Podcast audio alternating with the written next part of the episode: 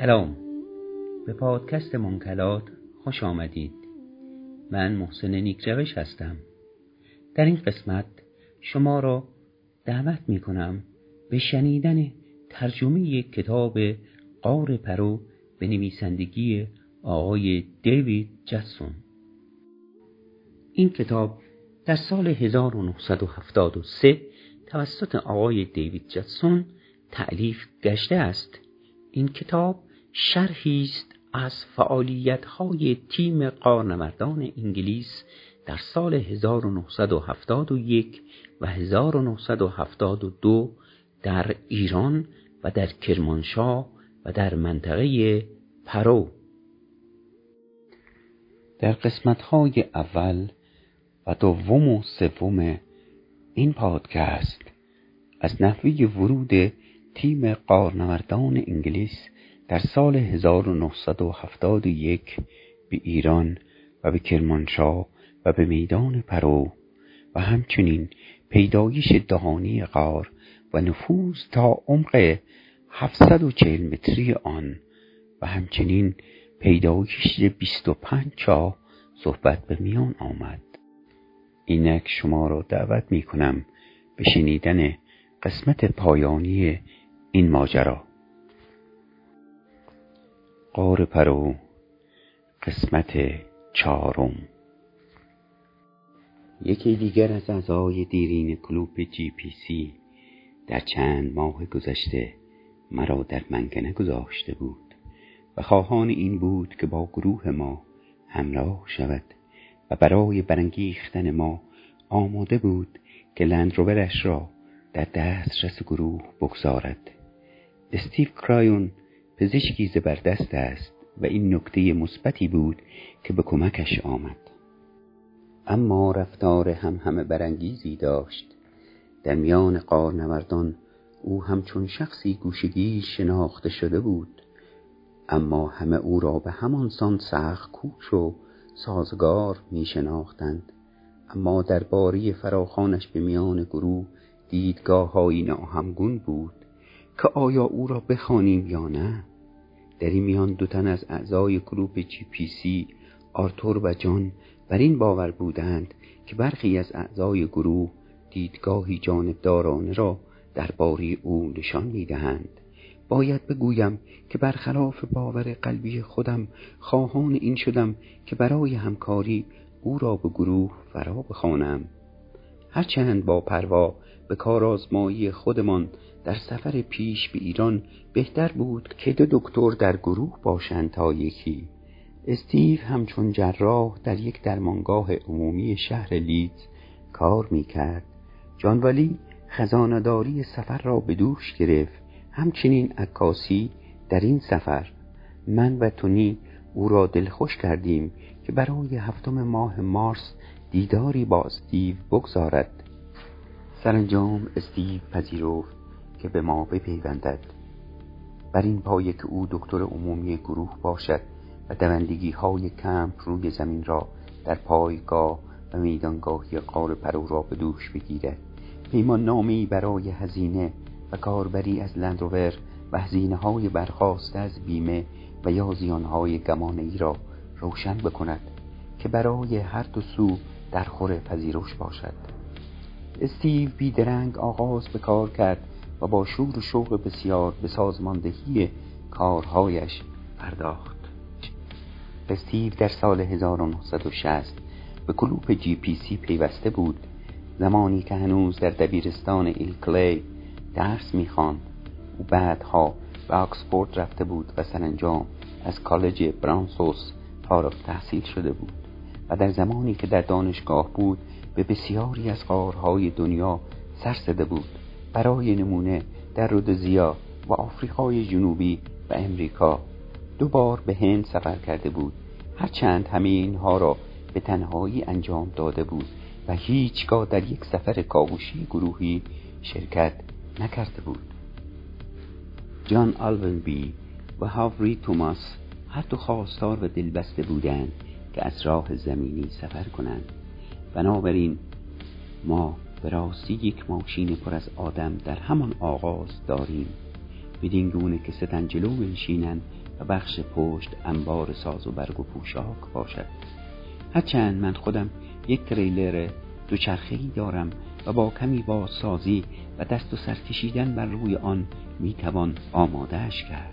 برای جا دادن بازمانده بارها و هنگامی که نشستیم به شمارش کردن این که چه اندازه ساز و برگ و خوراکی داریم برای یک تیم پانزده یا شانزده نفره، دریافتیم بسیار بیشتر از آنچه که در اندیشه داریم بار داریم و نمیتوان تنها با یک لندور و یک تریلر همه را جابجا کرد. من نام یک شرکت باربری آسیایی را به نام چیزل هرست کیت را شنیده بودم که یک سرویس سازمند و اطمینان بخش را دارد و هر هفته میان لندن و تهران پرواز دارد.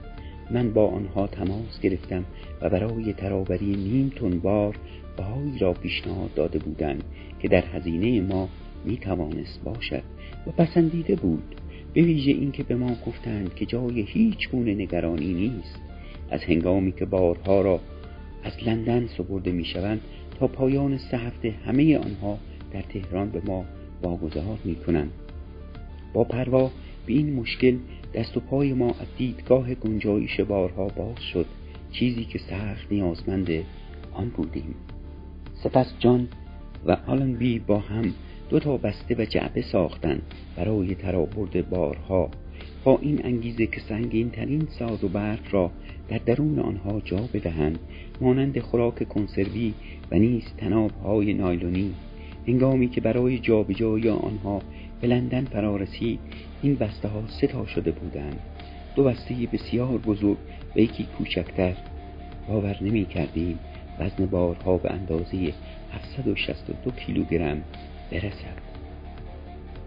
هنگامی که راندیکو با اینکه خواستش نبود از گروه بیرون رفت و از سفر باز ماند، در روزهای پایانی ماه فوریه گروه ما به چهارده تن کاهش یافته بود و ما دست کم نیاز به فراخوان و به کارگیری دو تن دیگر در گروه داشتیم.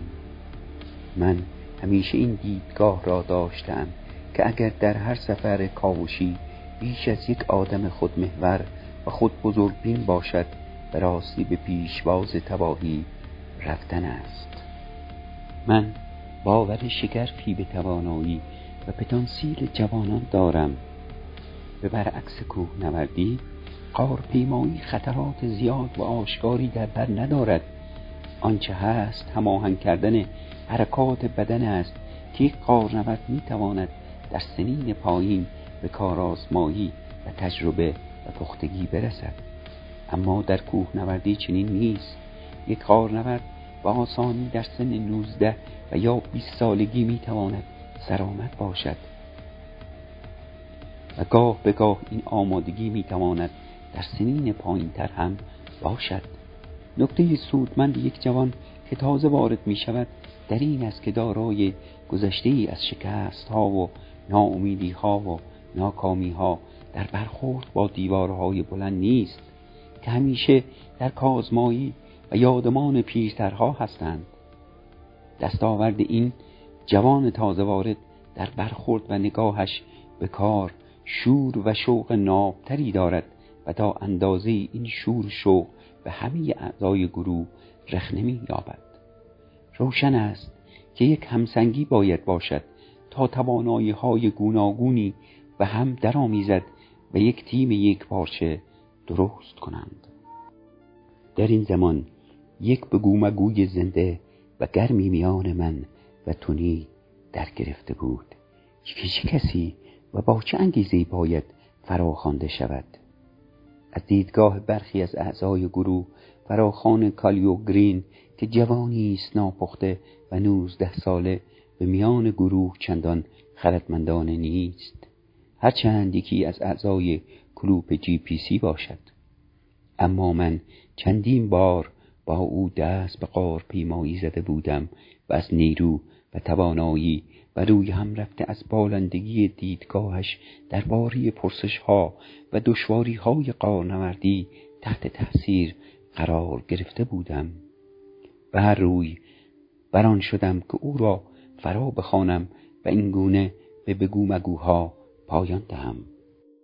کالیو بسیار زود فراخوان ما را پذیرفت و از آنجایی که در چند مایلی مکان زندگی من در شهرک تودمردن ماندگار بود، بنابراین بسیار ارزشمند شد، به ویژه برای انجام کارهای پیش آمده، همانند بسته‌بندی کردن، پر نمودن بسته‌های بار و نشان گذاری و رنگامیزی همه بسته‌ها و به همین گونه بستن و مهرموم کردن کیسه خواب‌های ویژه درون غار از پلی اتیلن و همه این کارها درست چند هفته ماندن به رفتن ما به سوی ایران انجام گرفت و هر روی این جوان بسیار کارآمد بود. در روزهای نخست ماه مه، در زمان کوتاهی که ما کالیو را به درون گروه پذیرفته بودیم، از سوی جنکینز نامه‌ای دریافت کردم. ایشان خواستش این بود که از گروه کنار برود با چند انگیزه.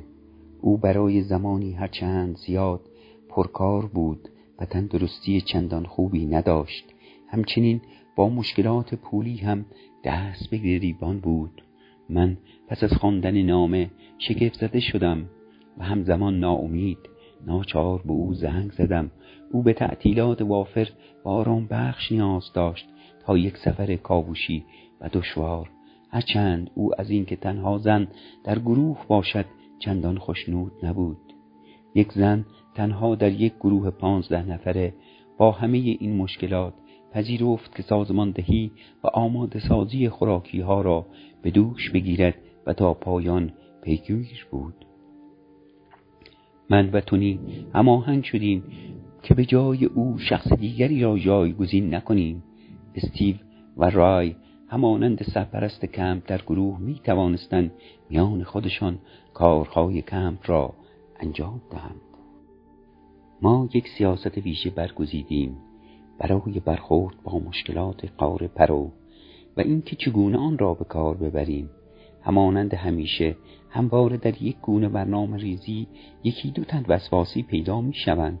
یکی می خواست که ما در سراسر غار تک تناب به کار ببریم، دیگری بر این باور بود که نردبان به کار بگذاریم. سرانجام بر پای یک سازش هماهنگ شدیم با این انگیزه که اگر بنابر این باشد که در هر چاهی تنها تناب به کار گرفته بشود، پس بهتر است تناب بیشتری ببریم و از نردبان چشم پوشی کنیم که دیدگاه خوبی بود. اما این نکته فراموش می شد و آن پارگی و سایش تناب ها. اندیشه کنید که شانزده نفر بر روی این تناب ها با هشت فرود پشت سر هم در رفت آمد هستند تا بتوانند کمپ ها را آماده کنند. کسانی که عکاسی می کنند و کسانی که نقشه برداری و کاوش می کنند، اینها همه سبب پارگی و گسستگی تناب ها می شوند و این ریسک بردار نیست. سرانجام چنین شد که با خود چهارصد و پنجاه متر نردبان ببریم که کاربردش بستن آنها در همه چاها تا رسیدن به کمپ نخست در ژرفای هفتصد و یا هفتصد و پنجاه متری. به زبان دیگر کم و بیش تا آنجا که در سال هزار و نهصد و هفتاد و یک رسیده بودیم و همچنین کاربرد آنها در چاهای تازه تری که چه بسا می توانستیم برخورد کنیم و تمامی چاهای چند متری که پایین تر از کمپ نخست هستند همه کارگاه های فرود با تناب نایلونی باشند. هرچند ما امیدوار بودیم که تا ژرفای هزار و هشتصد متری بتوانیم پایین برویم، اما این جای بگو مگو داشت که چه اندازه تناب نیاز خواهیم داشت. در خوشبینانه ترین چگونگی و حالت شاید ما را در سر راهمان به تخت سنگ هایی در هم تنیده با چاهک هایی برخورد بکنیم که شاید بی درد سر باشد. گزینه ما سرانجام هزار و سیصد متر تناب نایلونی و دویست متر از گونه ارزانتر پلیپروپلین بود که در چاهای کم ژرف و کارهای دم دستی کاربرد خواهند داشت. بازگشت به کوه پرو. آقای ابراهیمی به ما گوش زد کرد که در چند هفته گذشته در کرمانشاه طوفان و باران بسیار سخت و تندی آمده که تا امروز بی همانند بوده و به گونی پیاپی دو سه روز باران باریده و در کوه پرو سیل آمده و اندازه آب آن چنان زیاد و شگرف بود تا آنجا که نشستن هلیکوپتر در میدانگاهی پرو را نشدنی ساخته. و در پی آن گفت به همین سبب شاید در بالای کوه آب فراوانی باشد با چشمه‌های زیاد و دیگر نیازی نباشد که آب را اندوخته و یا از جای دیگری فراهم کنید. ما روشن گفتیم که هر دو امکان که بازگو شده نشدنی است. با همه این گفته ها می بایستی پیش از این که کاری انجام بدهیم آگاهی من را درباره دو نکته گفته شده گردآوری کنیم. روشن است که آگاهی ها را تا آنجا که امکان دارد باید به زودی زود به دست بیاوریم. ما آگاه شدیم که سفر کاوشی ما و رویدادهای غار پرو روی کرده گسترده‌ای داشته و در آغاز همین سال یک اکیپ تلویزیونی با هلیکوپتر به میدانگاهی پرو پرواز داشته و از دهانه غار پرو فیلم برداری کرده. در هنگامی که پلات جنوبی کوه پرو پوشیده از برف بوده، این گونه به ما گفته شد که آقای ابراهیمی مسئول رادیو تلویزیون کرمانشاه یک نوشتار کوتاه درباره غار پرو چاپ کرده و از عکس‌هایی که ما در سال گذشته در دسترس ایشان گذاشته بودیم نیز بهره برده. از این گذشته به ما گفته شد که در ماه ژوئیه امسال یک گروه لهستانی از غار پرو بازدیدی داشته و به درون غار رفته‌اند. نخست تا اندازه نگران و سورپرایز شدیم. دوم اینکه دلمان می‌خواست بدانیم که آیا به همان جای سال گذشته ما رسیده‌اند یا نه. از دیدگاه ما و با شناختی که از غار پرو داشتیم گمان نمی‌کنیم پایین‌تر از ما رفته باشند. با گذشت زمان که بسیار زود می‌گذشت کم کم آگاه شدیم که در جایگاهی بدتر از آنچه که در پندار داشتیم هستیم. بیشترین بخش خوراکی‌ها که با وسواس بسیار برگزیده شده بودند و بیش از نیمی از تناب‌ها در مرز بازرگان به هزار و دویست کیلومتری ما رسیده. حتی در کرایه کردن خرهای باربر چندان آسوده و مطمئن نبودیم، هرچند که با دارنده آنها آشنایی داشتیم که بتوانیم بارها و ساز و برگمان را به میدانگاهی جنوبی پرو ترابط کنیم.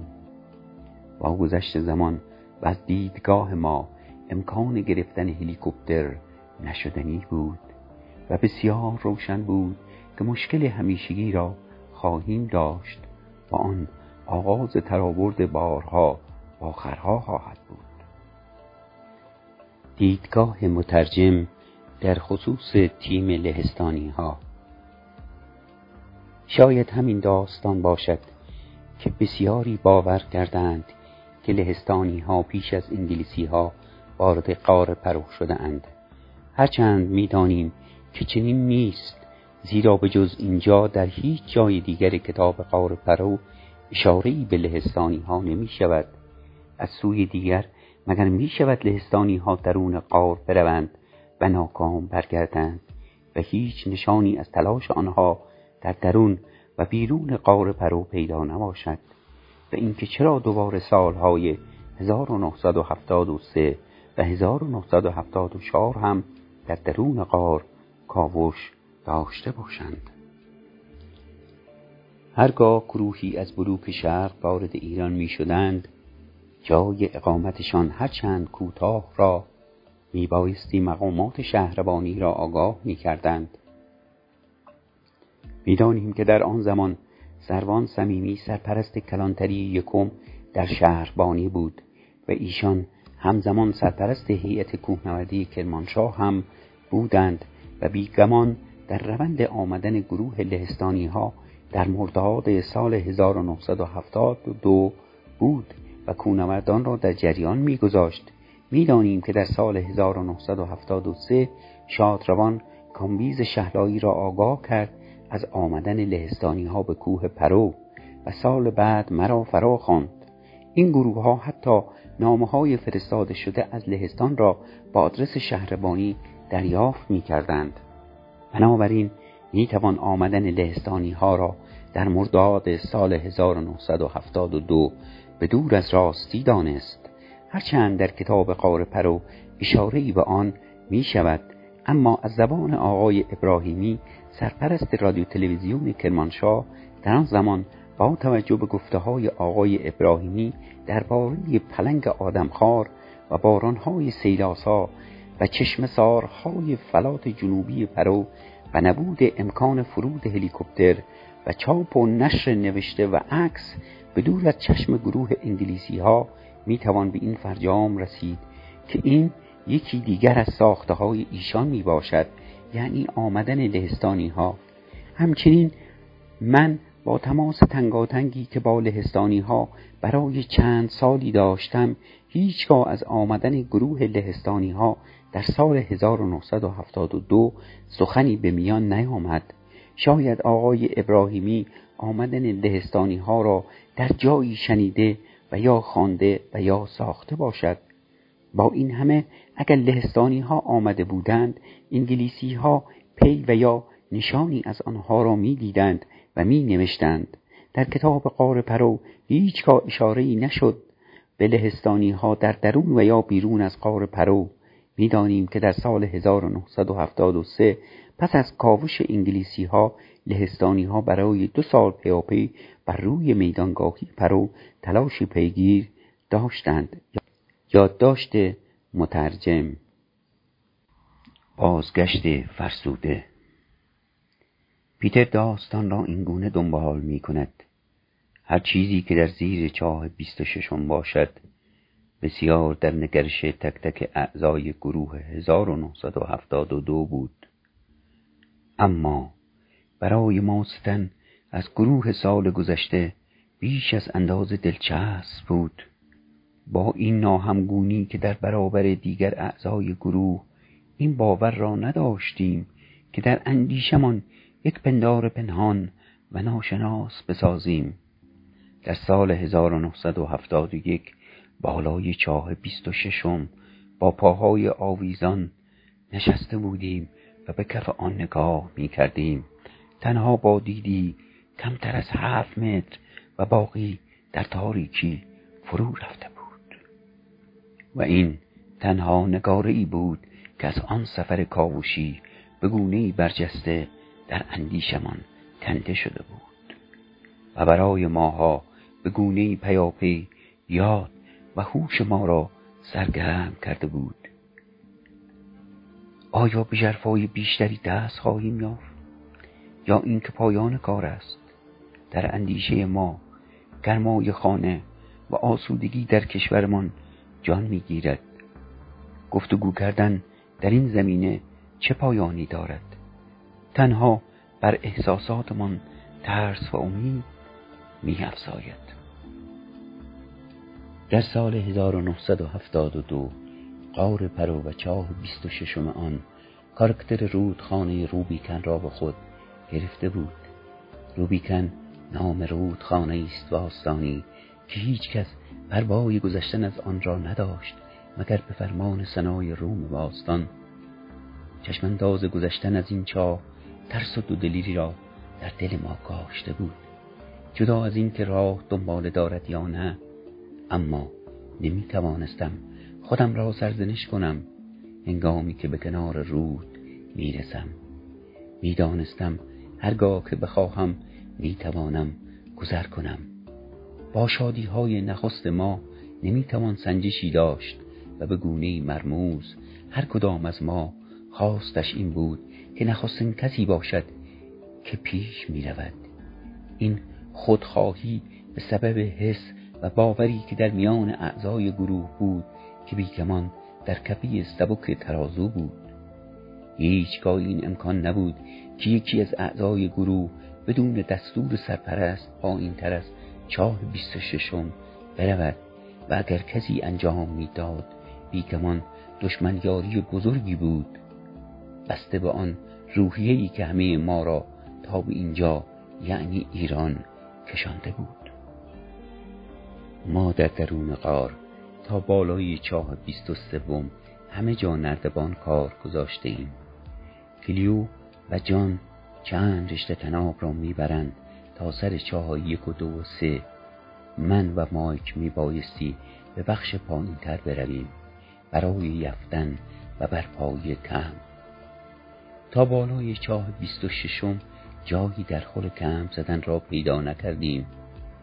به ما گفته شده بود اگر نیازی بود می توانید از چاه بیست و ششم پایین تر بروید تا پیدا کردن جایی در خور زدن کم. و همچنین باید بدانیم که آیا غار دنباله دارد یا نه. دیدگاه ما در سال هزار و نهصد و هفتاد و یک این بود که راه بین چاه یک و دو و سه تا چاه بیست و پنج بیشتر از همه جای غار سخت‌تر و پردرد و سر است. و اکنون سخت‌تر از همیشه خودش را نشان می‌دهد. شاید سببش سنگینی سطح تنابی است که بر دوش داریم که به هر برآمدگی در غار گیر می‌کند. تنبلی خودمان را توجیه می‌کنیم با برنگشتن. این که در چند گام جلوتر و در نخستین پیچ راه آسانتر می شود.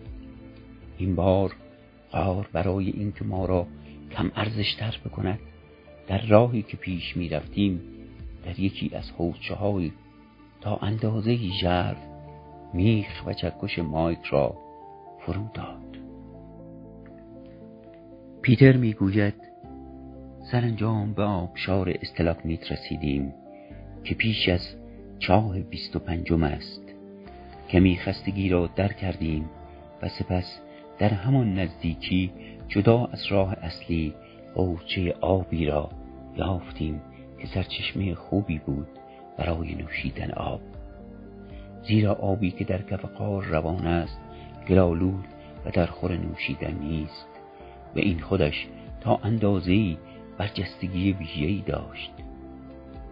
در همین جا زدن کم برای چهار تن شدنی بود ولی چندان پهنا نداشت که بتوانیم ننوهایمان را ببندیم.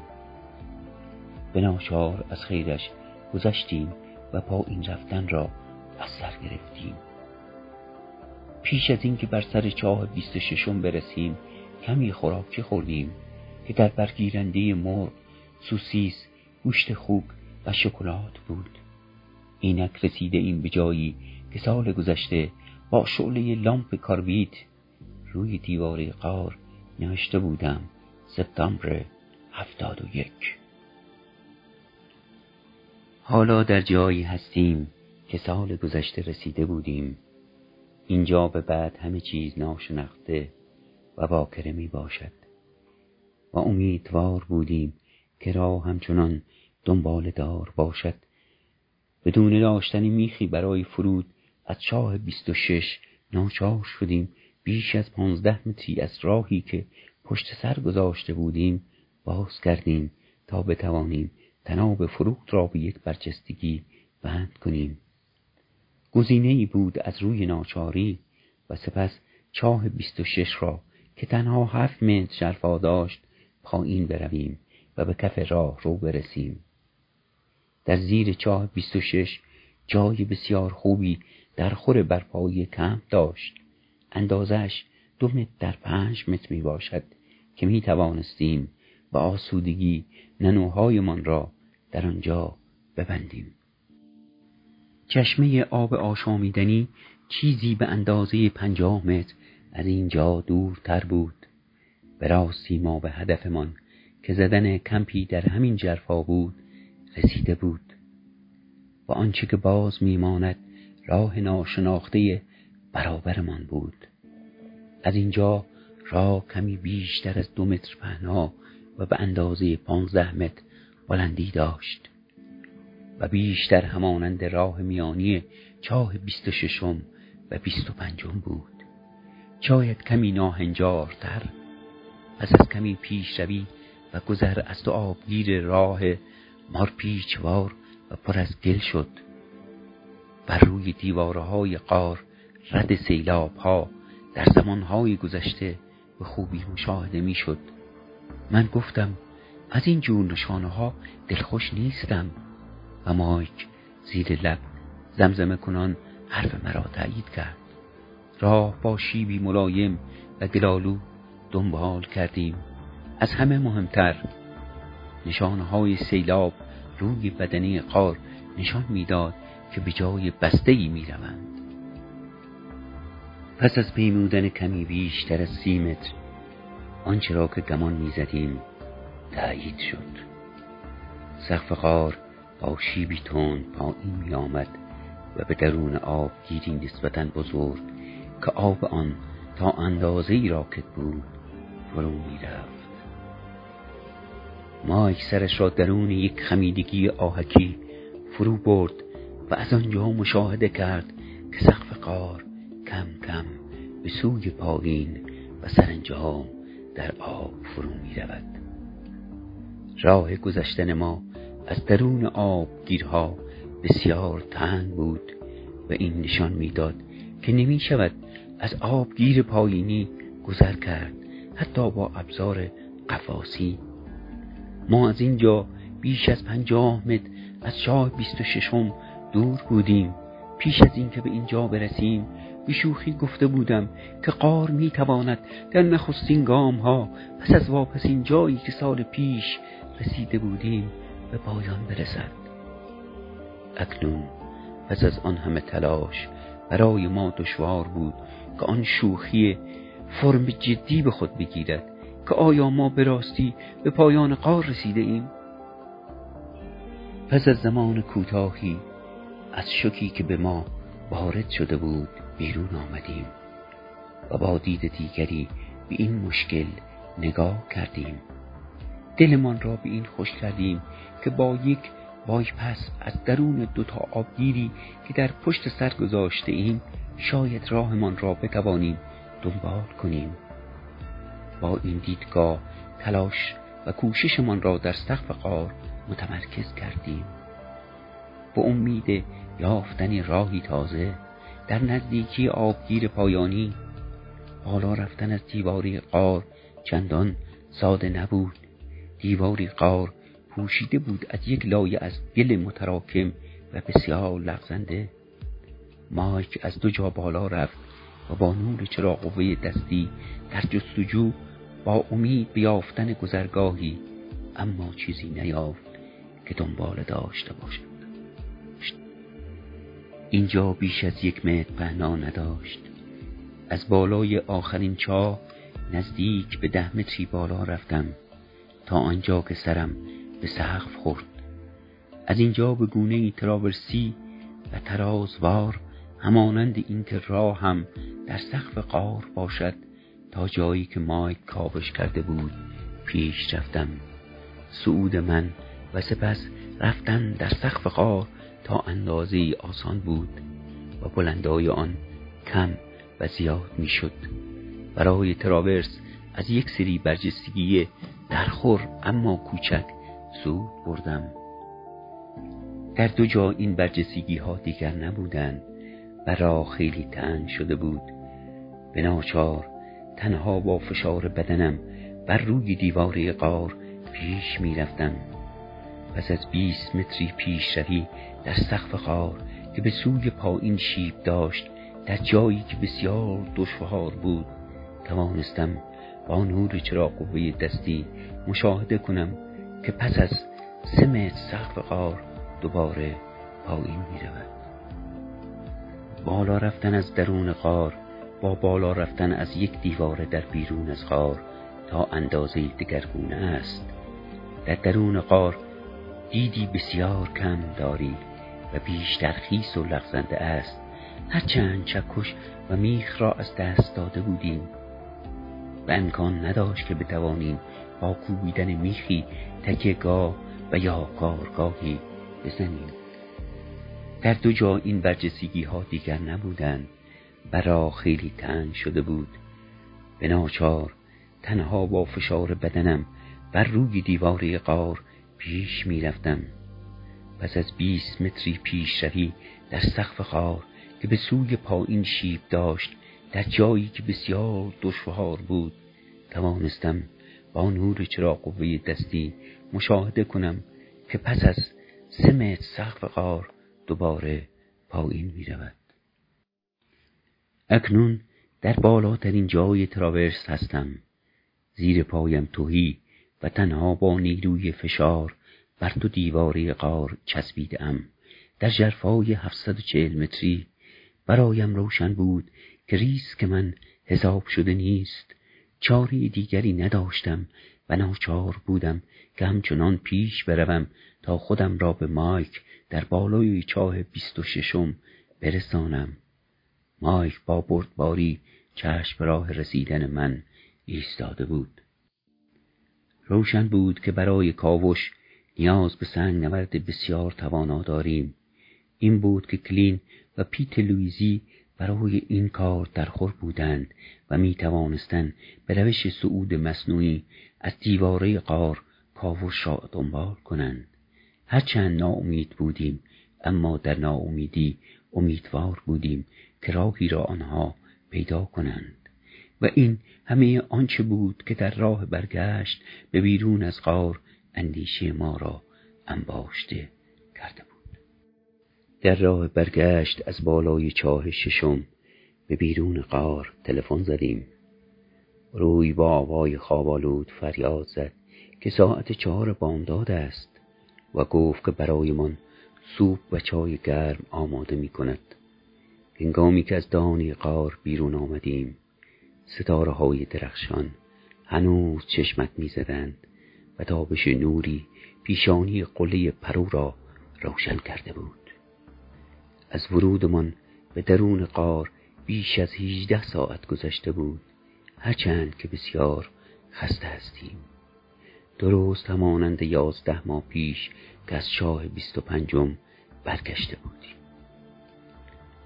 اما این بار دیگر از روی دادهای هیجان برانگیز نشانی نبود. واپسین حمله ما به درون غار تنها برای پاکسازی سازماندهی داده شد. آینده کدام است؟ سفر پرجوشش و اعصاب خردکن با جان میدلتون در سال هزار و نهصد و هفتاد و یک به پایان رسید. ما به راه افتاده بودیم بدون هیچ گونه آگاهی اینکه آیا در سراسر کوههای زاگرس ایران غاری هست یا نیست.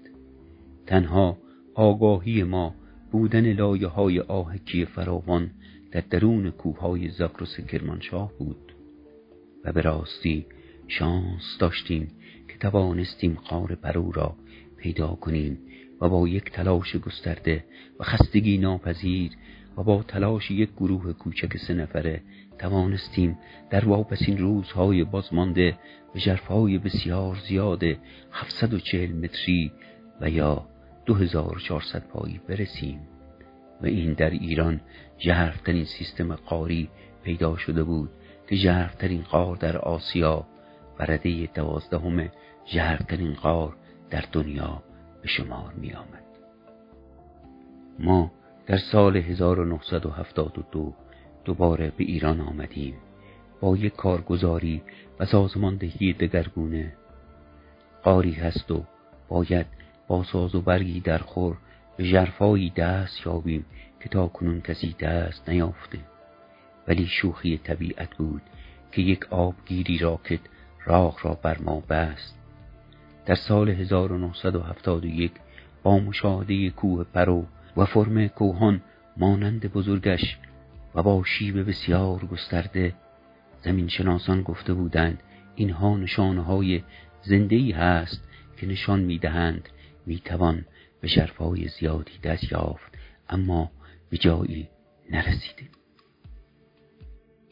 غار پرو درست در دل میدانگاه جنوبی و در زیر کوهان چکاد و در یک فرورفتگی به مانند یو لاتین و در درون لایه های سنگی جای دارد. بیگمان با گذشتن آب از روی لایه های سنگی در ته غار با پدیده آوردن آبگیری بسته ما را از پیش روی باز داشت. غار پرو می تواند به خوبی ژرفترین سیستم غار چاهی در دنیا باشد. شاید هیچگاه نخواهیم دانست. امروز شک دارم که در ماه‌های زمستانی آب فراوانی در غار جریان داشته باشد و همینطور در خود میدانگاهی.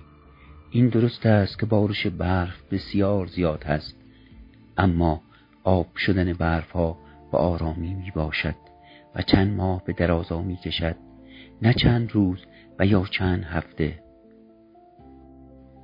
بلندای میدانگاه جنوبی بالای سه هزار متر است و تنها برای زمانی نزدیک به ده هفته زیر صفر نمی رود و در سراسر سال در هنگام شب دمای هوا صفر یا زیر صفر می باشد. اگر غار پرو هست، به راستی سیستم های شاهی دیگری بیگمان در کوه پرو و حول و حوش آن خواهند بود.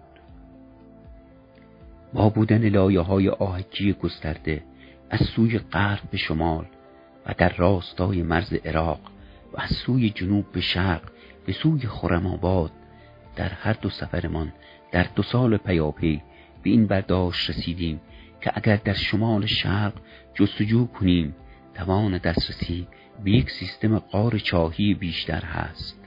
سرانجام به این برآیند رسیدیم که به راستی شکست خورده ایم. شاید سال دیگر چنین نباشد و یا نسل دیگری از غارنوردان.